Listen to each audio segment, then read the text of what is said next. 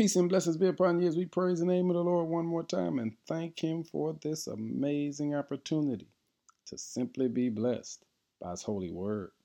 Our word for the day is a clean slate. Philippians 2, verse 13 says, For it is God who works in you to will and to act in order to fulfill His good purpose. Have you ever made a mistake, come up short, gotten off track, or simply fallen behind? All of us have.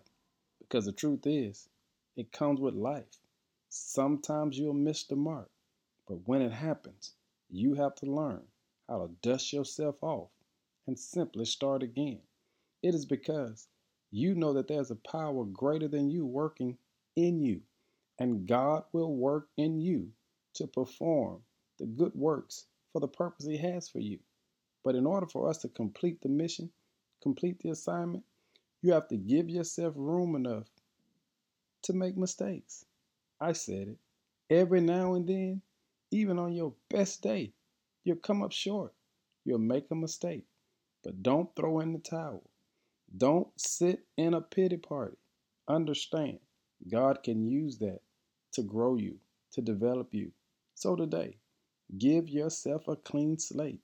Don't allow anyone to hold the past over your head. Recognize that God, who works in you, will act in order to fulfill his good purpose in your life.